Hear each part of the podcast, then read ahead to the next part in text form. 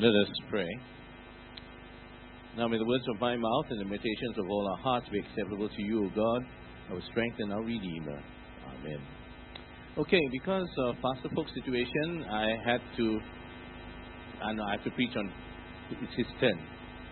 Okay, so uh, super panic. Uh, had to dig up an old sermon and rework it. Hope you don't mind. Anyway, uh, the scripture lesson, which is Galatians 2 11 to 14, I don't think is in the PowerPoint. But that's a good thing because I'd just like you to listen. And I'm just not going to read it ordinarily as others read. I'm going to put a bit of emo into it. You know, drama mama, that kind of stuff. Um, because I think this will convey a bit more accurately um, the meaning of the passage. Galatians 2 11 to 14 is entitled Paul's Rebuke to Peter at Antioch. And I'll read it first, and then later in the sermon, you'll get the explanation. So it's going to be a bit loud, going to be a bit angry, but this is how I think it should sound. Will you now hear the word of God? All right. But when Cephas came to Antioch, I opposed him to his face because he stood self condemned. For until certain people came from James, he used to eat with the Gentiles. But after they came, he drew back and kept himself separate for the fear of the circumcision faction. And the other Jews joined him in this hypocrisy, so that even Barnabas was led astray by their hypocrisy. But when I saw that they were not acting consistently with the truth of the gospel, I said to Cephas before them all, If you, though a Jew, live like a Gentile, and not like a Jew, how can you compel the Gentiles to live like Jews? This is also the Word of God. This is the Word of God?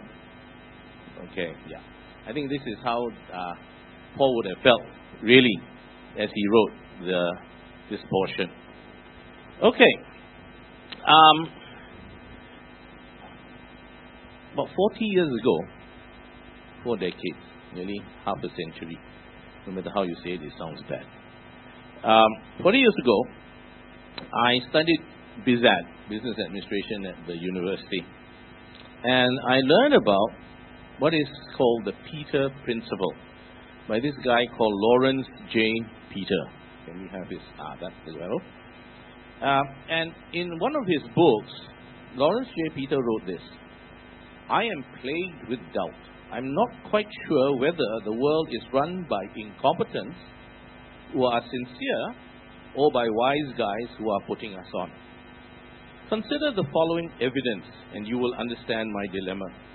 When I was professor at the University of British Columbia, I received a memo which stated professors who have no secretaries of their own may take advantage of the girls in the secretarial pool. Then he read, he says he read a help wanted advertisement. Person to work on nuclear fissionable isotope molecular reactive counters and three-phase cyclotronic uranium photosynthesizers. No experience necessary. So, it's not surprising that the Peter principle is about competence, or rather incompetence. And it says, this is the Peter principle, in a hierarchy, every employee tends to rise to his level of incompetence. Every employee tends to rise to his level of in, incompetence. So Robert J. Peter is uh, a hierarchologist, not an archaeologist. And certainly, there's no lack of evidence to support this from various areas of life. In the in the sports arena, let me read you one example.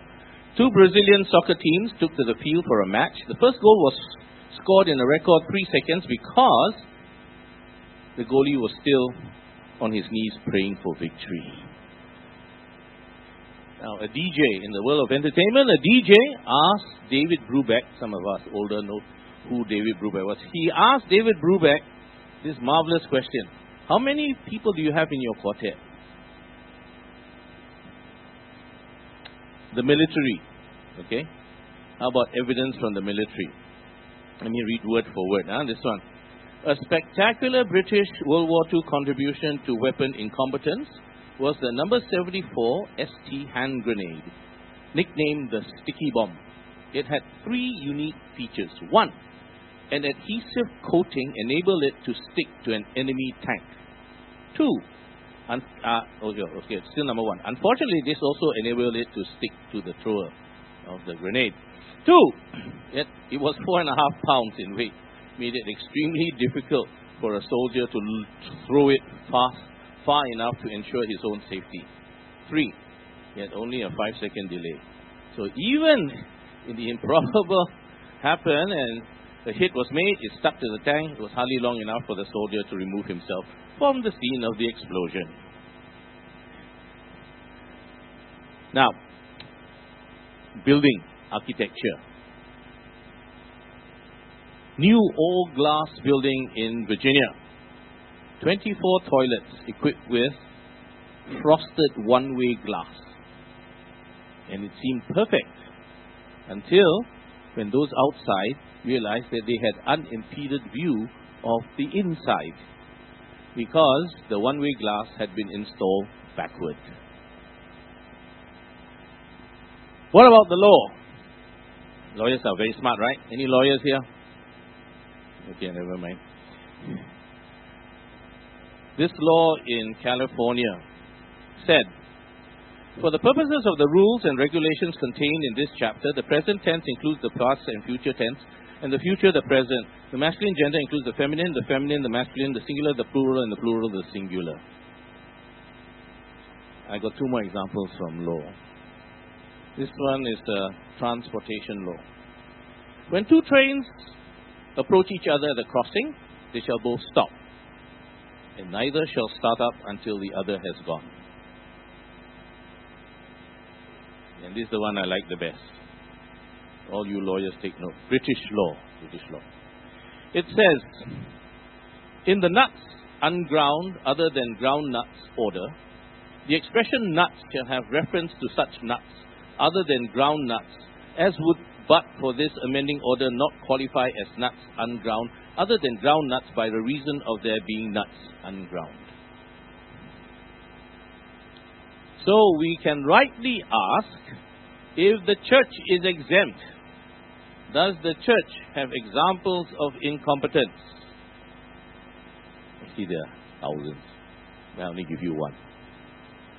By the end of the 19th century, Milton Wright was bishop of the United Brethren in Christ Church, which part of which later merged with the Evangelical Church to become the Evangelical United Brethren Church, which later merged with the Methodist Church, which became the United Methodist Church.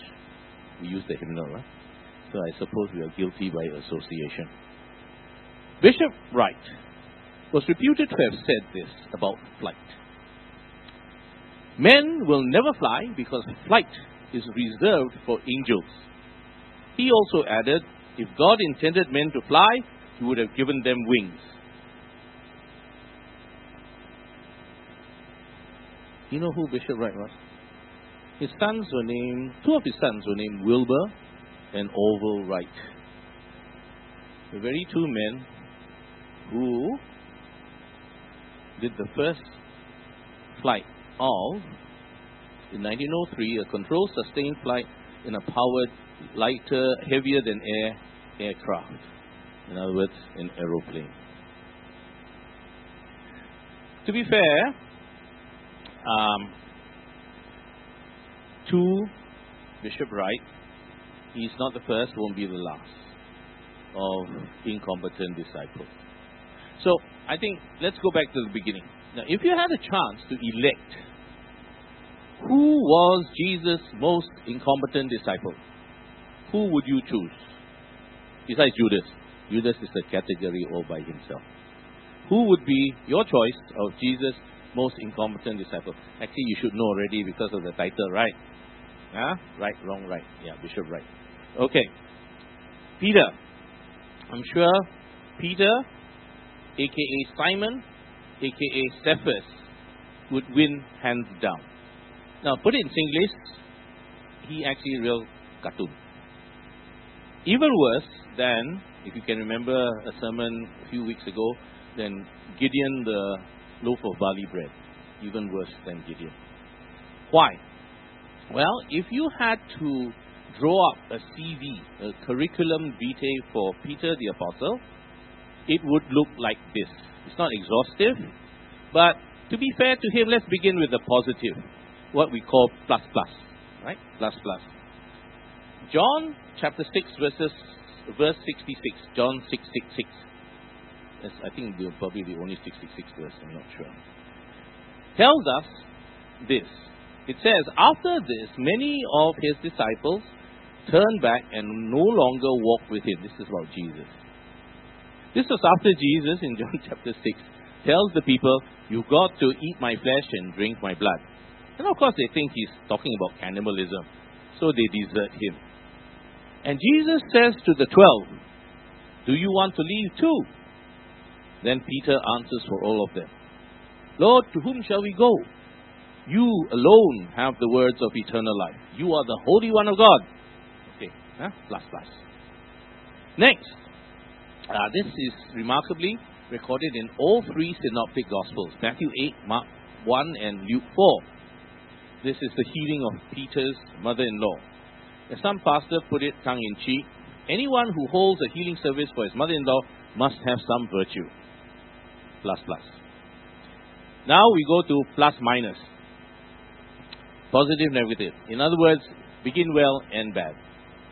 Uh, Matthew 16. This is the famous, who do you say, or who do men say that I am? And then, who do you, who do you say that I am? And Peter comes up with those famous words, you are the Christ, the Son of the living God. Well done, Peter, blessed are you. On this word I will build my church. Super plus plus, right? Then, Jesus tells them, hey, I'm going to die. He predicts his death. Peter says, Lord, don't talk rubbish. And what's the response? Get behind me, Satan. What a letdown, huh? So, from Peter the rock to Peter Satan, plus minus. Second, also you've heard this recently, walking on water. You've got to know this one. Uh, Matthew 14, Peter says, Lord, if it's you, let me come to you.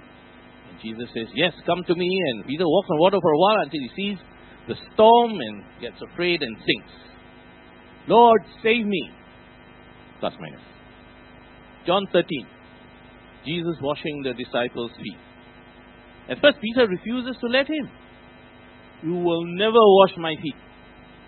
Jesus says to him, If you don't let me, you have no part in me. And then, my paraphrase. Then Peter responds, Then how about a full, full body wash? Real cartoon. Plus minus. Okay, third category, minus minus. Well, let's start with the worst example that all of us know. Again, this is uh, about this one. The night before, as they say, Peter heroically boasts what? Even if everyone deserts you, I will never. I think that's the origin of never say never. Uh, at the garden, when they come to arrest Jesus, he tries to defend his master by cutting off the ear of the soldier, which Jesus has to heal. Actually, if you look at that, it's a kind of comic situation. Then, of course, there's a triple denial, and um, you could say that this is the lowest point in Peter's life. Peter the coward. But that's not all. You see, in Acts chapter 10, Peter is supposed to bring the gospel to Cornelius, who is a Gentile. But he doesn't want to, and to convince him, God has to put him in a trance and give him a vision three times. Peter has many triple experiences in his life, and I think there's the first known example of instant replay. And he has to do this before Peter is convinced. Do you know why? Because Peter is basically a racist. He's basically a racist. And you would think this cannot be. Because this is after the crucifixion and resurrection, after Pentecost, after the gift of the Spirit, you think that by this time all the kings would have been sorted out. But no. Peter is still a coward and a racist. And this is reinforced by the scripture that I dramatically read at the very beginning. this is the context. Peter goes to Antioch to visit the church there, and he begins by eating with the Gentiles. But some Jews sent by James, the strict ones, influence him, and then, because he's convinced by them, he refuses to eat with the Gentile Christians. And even Barnabas uh, is influenced as well. And Paul is furious with Peter because this is definitely against the gospel, which God has opened to everyone. And Paul's own words Peter was clearly wrong, self condemned. And Paul says, I opposed him to his face and dressed him down in public. You know, basically, Paul is saying, You, you, the Christian, behaves like a non Christian, and you expect non Christians become Christians. That's what Peter was, Paul was saying to Peter. And you can imagine, uh, this is the lead apostle, Ichiban, numero uno. Number one apostle, being publicly humiliated by the new kid on the block, the last fellow. So, do you think we made our case? Can I? Prove beyond reasonable doubt. And Peter could, yeah, I mean, most incompetent disciple of Jesus. But then again, in mitigation, before we judge Peter too harshly, let's remember that many of us are actually like Peter. Personally, I like to think that I'm more like Paul, you know. Very together person. Few flaws, brave, clear minded, heroic in suffering, etc., etc., etc. But I know deep down inside me that I'm much more like Peter. And I suppose I'm closer to this example that I'm going to tell you about. It seems in one Sunday school, the teacher was sick, and one of the church elders took over the class. And he was trying to teach this class of children um, quite self righteously how to lead a Christian life, mainly using himself as the prime example. Now, children, do you know why people call me a Christian? A voice from the back says, Because they don't really know you. So, what shall we do with Peter?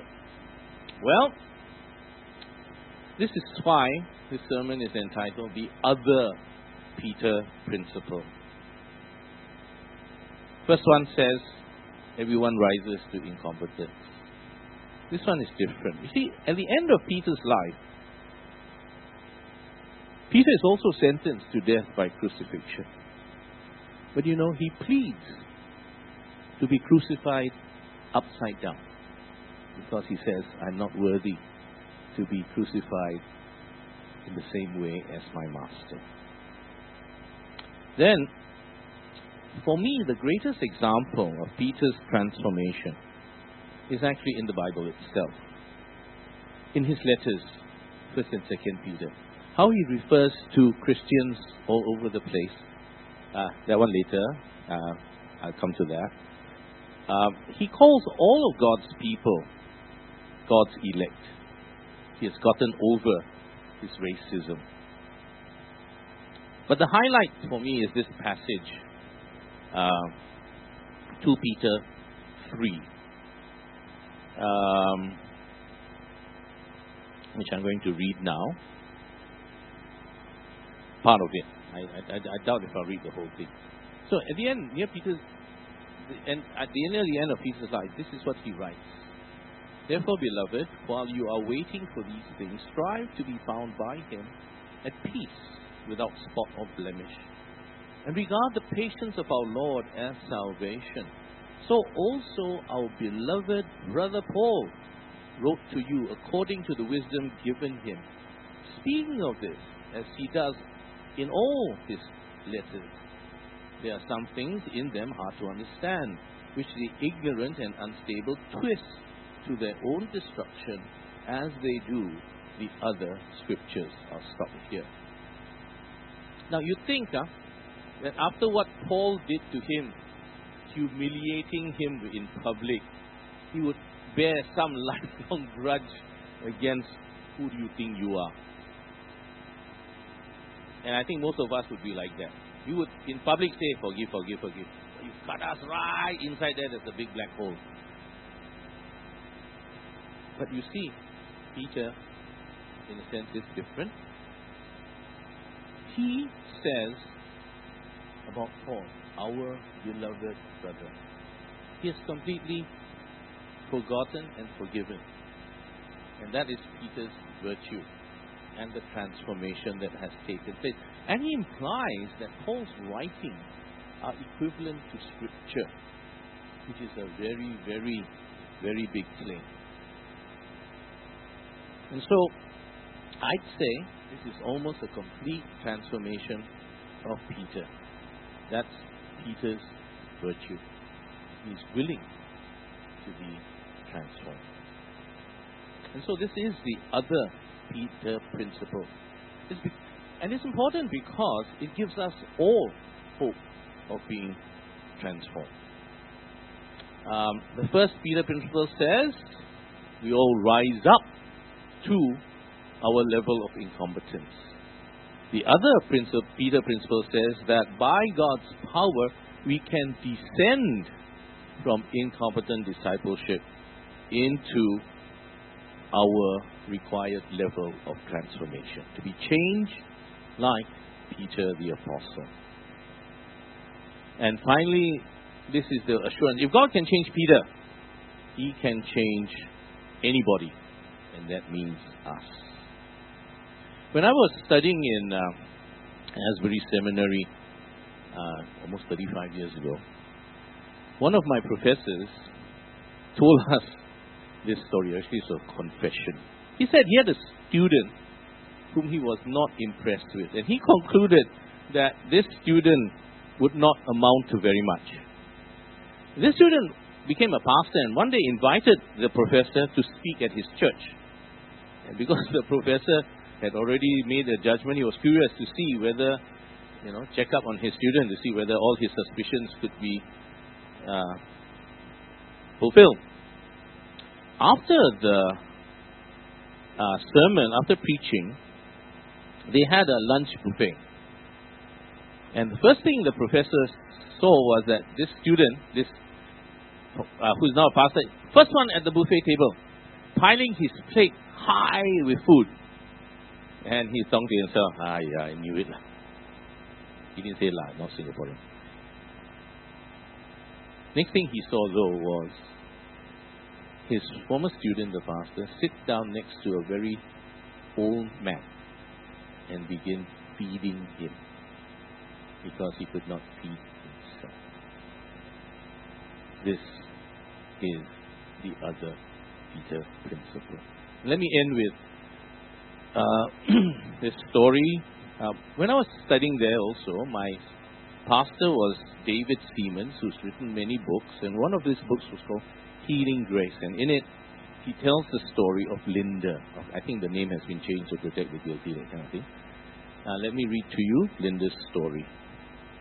Linda is now a pastor's wife and a radiant, spirit filled Christian.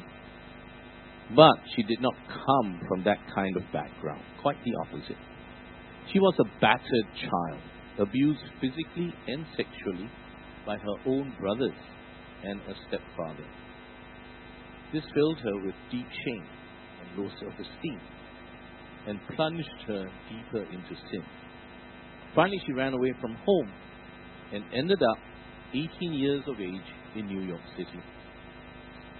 She found herself alone, very few friends. One night, literally in a den of evil, she was sitting in a chair, almost naked. And there swept over her a devastating sense of loneliness and guilt. The terrible realization of where she was, who she was, the fact that no one really cared overwhelmed her. She suddenly realized the utter selfishness of the scene. Everyone there was using each other and using her. It hit her like a thunderbolt and filled her with awful blackness, depression, and despair. But in the midst of that situation, there came what she called an overshadowing sense of the presence of God. The thought arose within her like an inner voice I love you, I always have, and I always will. I really care for you and love you. Linda turned around, knelt on her chair, and put her head in her hands, began to sob, Oh God, fill my emptiness. Please love me the way I've always wanted to be loved. No, that was the beginning. Within a month, she underwent a dramatic conversion, and in her own words, quote, I experienced a flooding, a sense of God's complete forgiveness, and most of all, what I'd really wanted all my life, a clean heart. Reborn and restored, she got help, returned to her home, reconciled with her mother, eventually she became pastor's wife, and also became an instrument to whom God reached out through her family. This is the other Peter principle. And this Peter principle is also available to every one of us who is willing to be transformed. Let us pray. Father, we thank you for the Apostle Peter and how we are so much like him and he like us. Thank you that if you can transform him, there is hope for every one of us in large and small ways. And so we come to you as we are, some of us to the point of emptiness, darkness, and despair. Come, we pray to us and speak to us the words of change. Speak to us the words of love, the words of power, so that we may experience the other Peter principle. In Christ's name we pray. Amen.